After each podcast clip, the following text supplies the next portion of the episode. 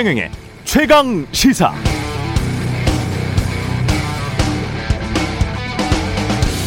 어제 영국 파이낸셜 타임즈에는 중요한 속보 하나가 떴습니다. G7 국가들이 법인세 국제 하한선 합의에 의견 접근을 보고 있다는 내용이었는데요. 이 내용이 그대로 오는 6월 G7 세계 정상회의 그리고 올 연말쯤 G20, OECD 등에서 공식 승인 받게 되면 어떻게 되느냐? 미국, 유럽, 일본, 한국 등의 글로벌 대기업들이 세금을 합법적으로 탈세하기 위해서 조세 회피처의 유령 회사 비슷한 것을 만들지 못하게 됩니다. 또 현지에서 거둔 수익에 대해선 현지에서 법인세를 내야 하는데 그 글로벌 한선이 15% 당장 유럽의 조세 회피처로 유명한 아일랜드나 영국, 시티 오브 런던, 바마 군대 작은 섬나라들이 타격을 입게 되고 글로벌 대기업들의 저항도 만만치 않겠죠. 그러나 미국 바이든 대통령의 입장이 워낙 강경합니다. 원래는 글로벌 법인세 하한선을 21%로 두려고 했는데 반발이 심하자 그걸 15%로 내렸습니다. 15%면 어떤 수준인가? 우리나라 명목 법인세율이 25%지만 실효세율은 대부분 10% 후반대거든요. 삼성전자처럼 연구 개발비 공제를 많이 받는 곳은 10%대 초반으로 세금을 낸 해가 있었다는 분석도 나왔었습니다. 이렇게 되면 결국 빠져나갈 곳이 없게 됩니다. 미국의 구글을 비롯한 글로벌 플랫폼 대기업들과 한국 대기업들까지 법인세를 회피하기 위해서 장난치는 시대가 가고 법만큼 내야 하는 시대가 온다는 의미가 됩니다. 왜 이렇게 된 것일까요? 돈이 소수에게 몰렸는데 빈부격차는 더 커지고 낙수 효과는 없고 중산층은 얇아지고 임금은 오르지 않고 양질의 일자리는 감소하고 돈은 다시 소수에게 몰리는데 돈 번 대기업들은 국제 조세 회피를 통해 세금도 별로 안 내는 이상한 상황이 이른바 선진국 모두에서 수십 년 동안 지속됐기 때문입니다. 미국 바이든 대통령은 이걸 더 이상 묵고할 수 묵과할 수 없다는 것이죠. 예. 국제 법인세 대책이라고 쓰고 그리고 미국의 일자리 정책이라고 읽을 수도 있겠습니다. 양수 겸장입니다.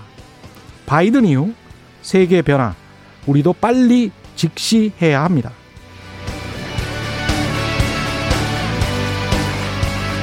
네, 안녕하십니까. 5월 26일 세상에 이익이 되는 방송 최경련의 최강시사 출발합니다. 저는 KBS 최경련 기자고요. 최경련의 최강시사 유튜브에 검색하시면 실시간 방송 보실 수 있습니다. 문자 자면은 짧은 문자 50원, 기본자 100원이 드는 샵 9730 무료인 콩 어플 또는 유튜브에 의견 보내주시기 바랍니다. 오늘 1부에서는 더불어민주당 김남국 의원 연결해서 오늘 열릴 김호수 검찰총장 후보 인사청문회 쟁점들 짚어보고요. 2부에서는 월간 이재호의 이게 정치라오 국민의힘 이재호 상임 고문 만나봅니다.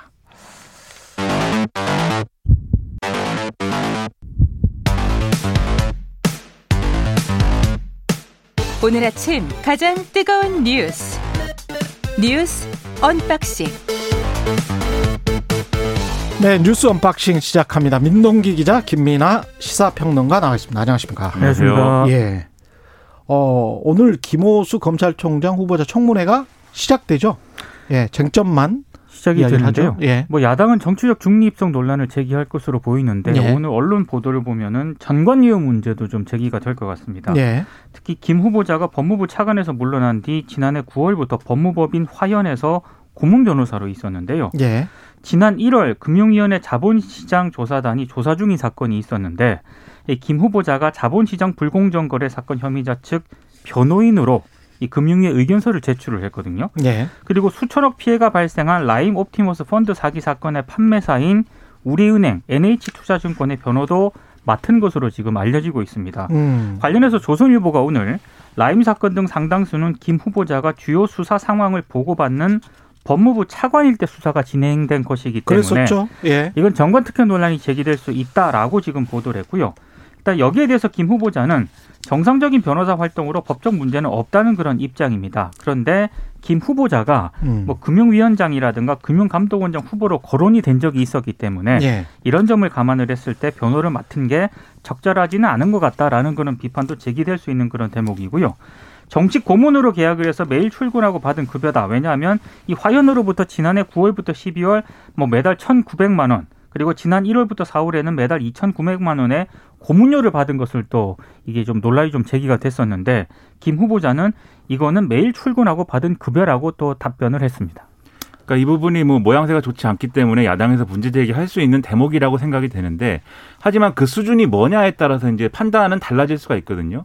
지금 이 사건 이런 사건이 있고 이것을 이제 수임한 것이다. 얘기가 이제 여기서 끝나고 거기에 대한 해명을 뭐 하는 그런 과정이라고 한다면 이게 예를 들면 뭐 전관 특혜라든지 또는 뭐 이해 충돌이라든지 이런 좀 평가는 가능할 수 있지만 수준은 이제 달라질 수가 있다는 거죠. 근데 그게 아니라 예를 들면 라임 옵티머스 펀드 사기 사건에 예를 들면 뭐 정치인들이 막 연루가 더 많이 돼 있고 그 정치인들과 관련된 무슨 정치적인 판단을 뭐 김호수 검찰총장 후보자가 한 여러 가지 정황이 있다 뭐 그런 게 있다면 그건 정말 이제 우리가 용납할 수 없는 그런 사건이 될 건데 음. 지금 그런 정황까지는 지금 뭐 얘기되지 않고 있는 그런 상황이거든요. 예. 그렇기 때문에 청문회에서 김호수 후보자가 여기에 대해서 어떻게 해명하는지 이런 것들을 지켜봐야 될 것 같습니다.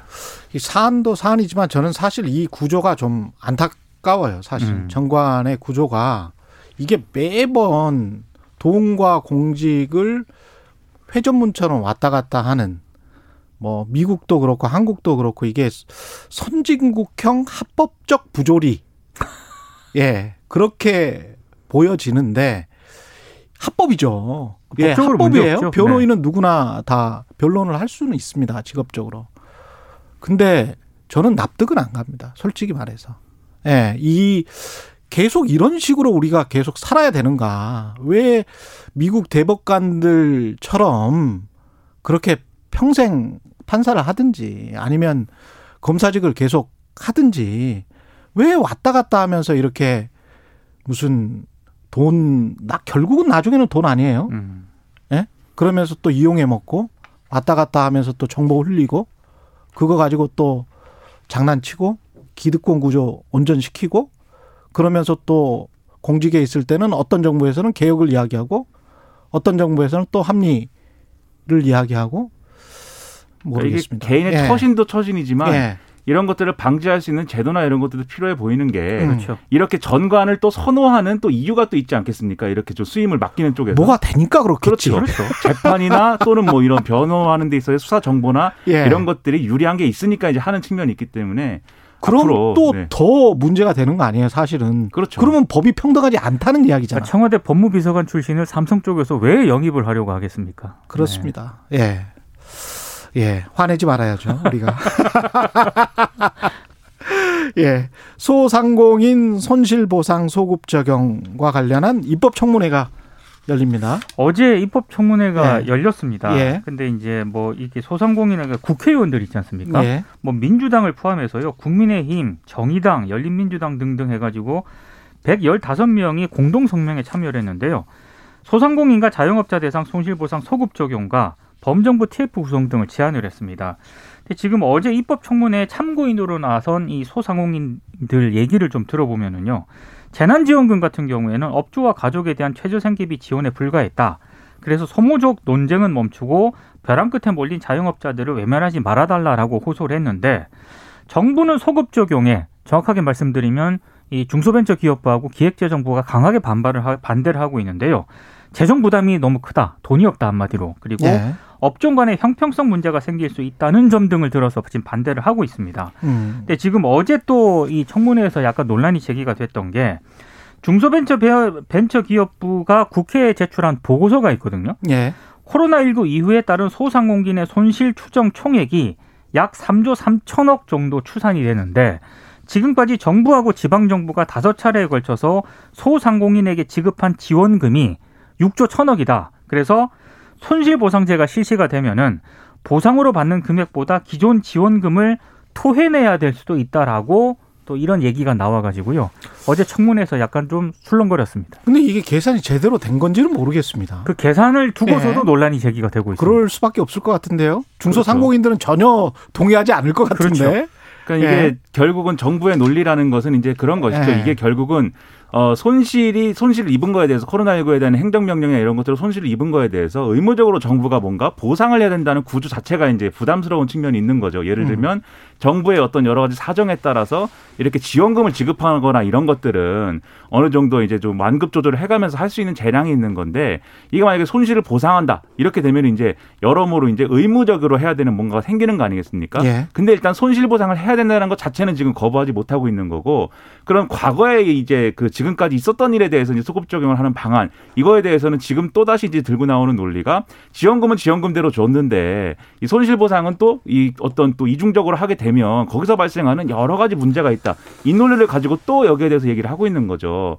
앞으로 만약에 손실 보상이 그러면 입법이 이제 돼서 이제 이제 이게 이제 그대로 이제 적용이 그대로 된다고 할 때는 앞으로는 그럼 이러한 코로나19라든지 전염병에 의한 여러 가지 피해, 행정 명령 이런 것들로 소상공인 피해를 볼 경우에는 손실 보상이 있을 것이기 때문에 지원금을 그러면 이 소극적으로 주겠다라는 논리도 앞으로 가능한 거거든요. 그러면 그러니까 사실은 여기서 사실 핵심적으로 우리가 봐야 될 것은 그럼 다 떠나서 결국 이 소상공인들이 이런 코로나19 방역 때문에 입은 피해에 대해서 정부가 총체적으로 그게 손실 보상이 됐던 그냥 지원금이 됐던 뭐가 됐던 총체적으로 지원 규모가 그러면 다른 국가나 유사한 이제 경제 규모가 있는 그러한 어떤 곳들에 비해서 충분히 이루어졌는가를 한번 따져봐야 됩니다. 근데 그렇지 않다는 거거든요. 결론적으로. 그 부분에 있어서 정부가 명확하게 방침이나 답변이 여기에 대해서는 있어야 된다고 봅니다. 그 부분도 중요한 지적이시고 저는 두 가지를 이야기를 하고 싶은데 이게 본인들이 경영을 잘못해서 손실을 입었나 이 그렇죠. 부분하고 네. 본인들 잘못해서 손실 입은 거 아니잖아요. 아닙니다. 그렇죠?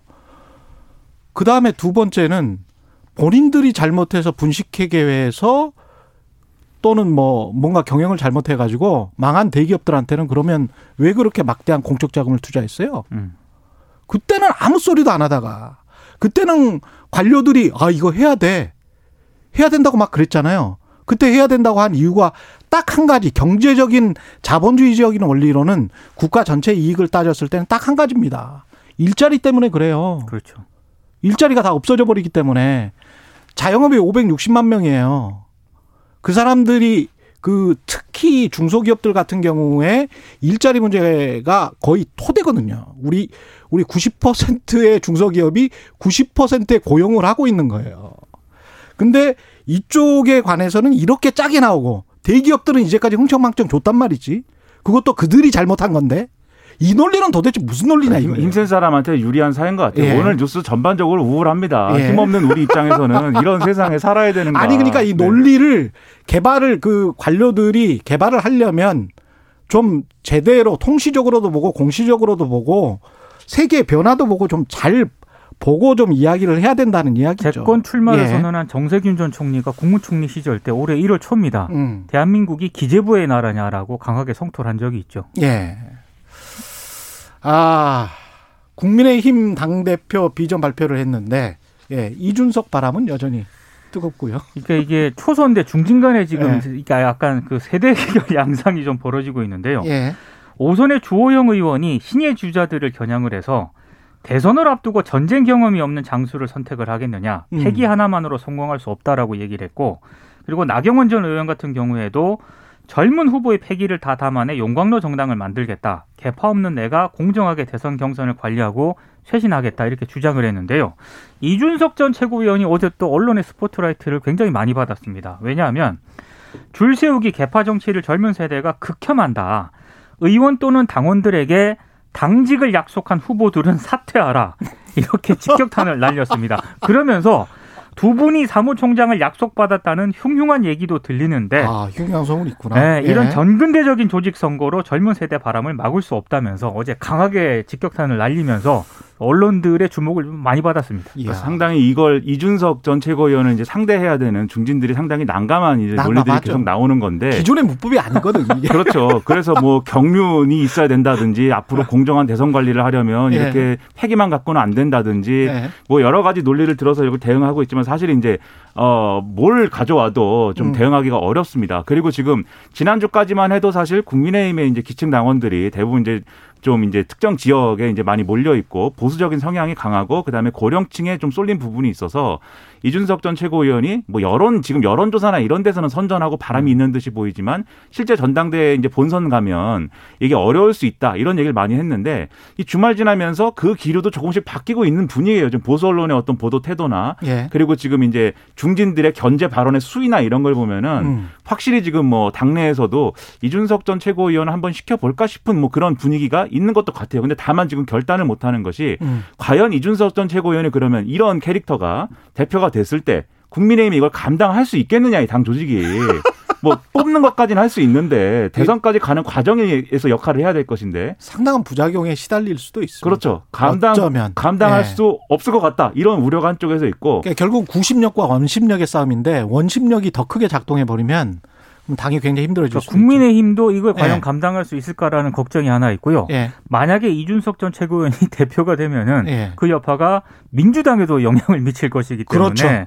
굉장히 지금 초미의 상호 관심사입니다. 경쟁이니까. 그렇습니다. 민주당 같은 경우는 4.7 재보궐 선거에 패인 보고서가 나왔는데 이런 패인 보고서를 아주 뼈 아프게 그 받아들이는 것 이 자세는 괜찮은 것 같습니다. 근데 보고서의 내용이 뭐였죠? 이 보고서의 내용은 아, 이 재보궐선거 패인을 심층 분석한 보고서는 이제 음. 민주당의 의뢰로 여론조사 업체 엠브레인 퍼블릭이 지난달 10일부터 15일까지 만 19세에서 54세 성인 남녀 53명을 8그룹으로 나눠서 음. 집단 심층 면접 FGI 조사를 실시한 결과인 건데 예. 최근에 민주당과 관련돼서 위선적, 내로남불, 무능력 이런 부정적 이미지가 음. 아, 확실히 이제 상당히 강하게 지금 형성이 돼 있다라는 거고 불과 1년 전에 이제 동일한 기준의 조사를 했을 때와 비교해서도 1년 만에 상당히 부정적인 이미지가 강해졌다 라는 음. 겁니다. 특히 2030 세대의 경우에는 이 부정적 이미지 중에 이제 키워드로 볼 만한 게 내로남불 이런 게 제일 많이 이제 응답이 나왔고 뭐 무능, 뭐 예. 성추행, 성추문 이런 것들이 상당히 많이 나왔기 때문에 음. 2019년 8월하고 비교했을 때는 완전히 이제 다른 상황이다라는 건데요. 이걸 그래서 종합적으로 민주당이라는 당을 의인화하면 이런 이미지다라는 결론이 나온다는 겁니다. 독단적이고 예. 예. 말은 잘하는데 겉과 속이 다른 음. 성과는 내지 못하는 무능한 4, 50대 남성이다. 음. 그러니까 사실은 민주당으로서는 아주 뼈아픈 내용이 이런 보고서인 거고요. 여기에 사실 국민 의힘도 의인화된 이런 캐릭터로 이제 등장하긴 하는데 돈과 권력을 중시하며 엘리트주의를 가지고 있는 50대 후반, 70대까지의 꼰대 남성이다. 이렇게 표현이 돼 있다고 합니다. 예. 사실 우리 기성 양당이 지금 음. 젊은 세대 그리고 이 양당의 어떤 정치에 실망한 사람들에게 어떻게 비춰지고 있는 것이냐 음. 이 보고서에 사실은 다 나오는 거죠. 그러니까 자체 보고서에서 이렇게 나왔다는 거 그리고 그것을 진지하게 받아들여서 근데 이제 고쳐야겠죠. 근데 공교롭게도 어제 예. 정세균 전 총리가 예. 이준석 전 최고위원을 향해서 장유유서 발언을 하는 바람에 장유서. 네, 예. 굉장히 좀 곤혹스러운 입장에 서 있었죠. 근데 아니 근데 이제 아까 제가 말씀드린 것처럼 부작용이 있을 수 있다 이런 내용 뭐 원심력이 작동할 수 있다 이렇게 이야기했으면 됐는데 무슨 장유서입니까? 그렇죠. 그 사실 근데 맥락을 잘 보면은 이제 그런 얘기예요. 국민의힘에서 예. 이준석 전 최고위원이 예. 선전하는 건 뭐 좋은 일일 수 있는데 예. 그게 어려울 수도 있다. 왜냐하면 장유유서라든지 이런 문화가 그 당내에도 있기 때문이다. 이렇게 얘기를 한 건데 그렇죠. 사실 장유유서라는 단어 자체가 이제 나온 맥락이라는 게 사실 좀 그렇습니다. 부정적인 부분이 있고 예. 굳이 또 그렇게 평론가처럼 얘기를 했어야 됐는가 예. 그런 얘기는 제가 하겠습니다. 시사 평론가가 네, 하는 것이죠. 참아주시고요. 예, 여기서 다 소화할 테니까 뉴스 언박싱 민동기 기자 김민아 시사평론가였습니다. 고맙습니다. 고맙습니다. KBS 라디오 최경영의 최강 시사 듣고 계신 지금 시각은 7시 38분입니다.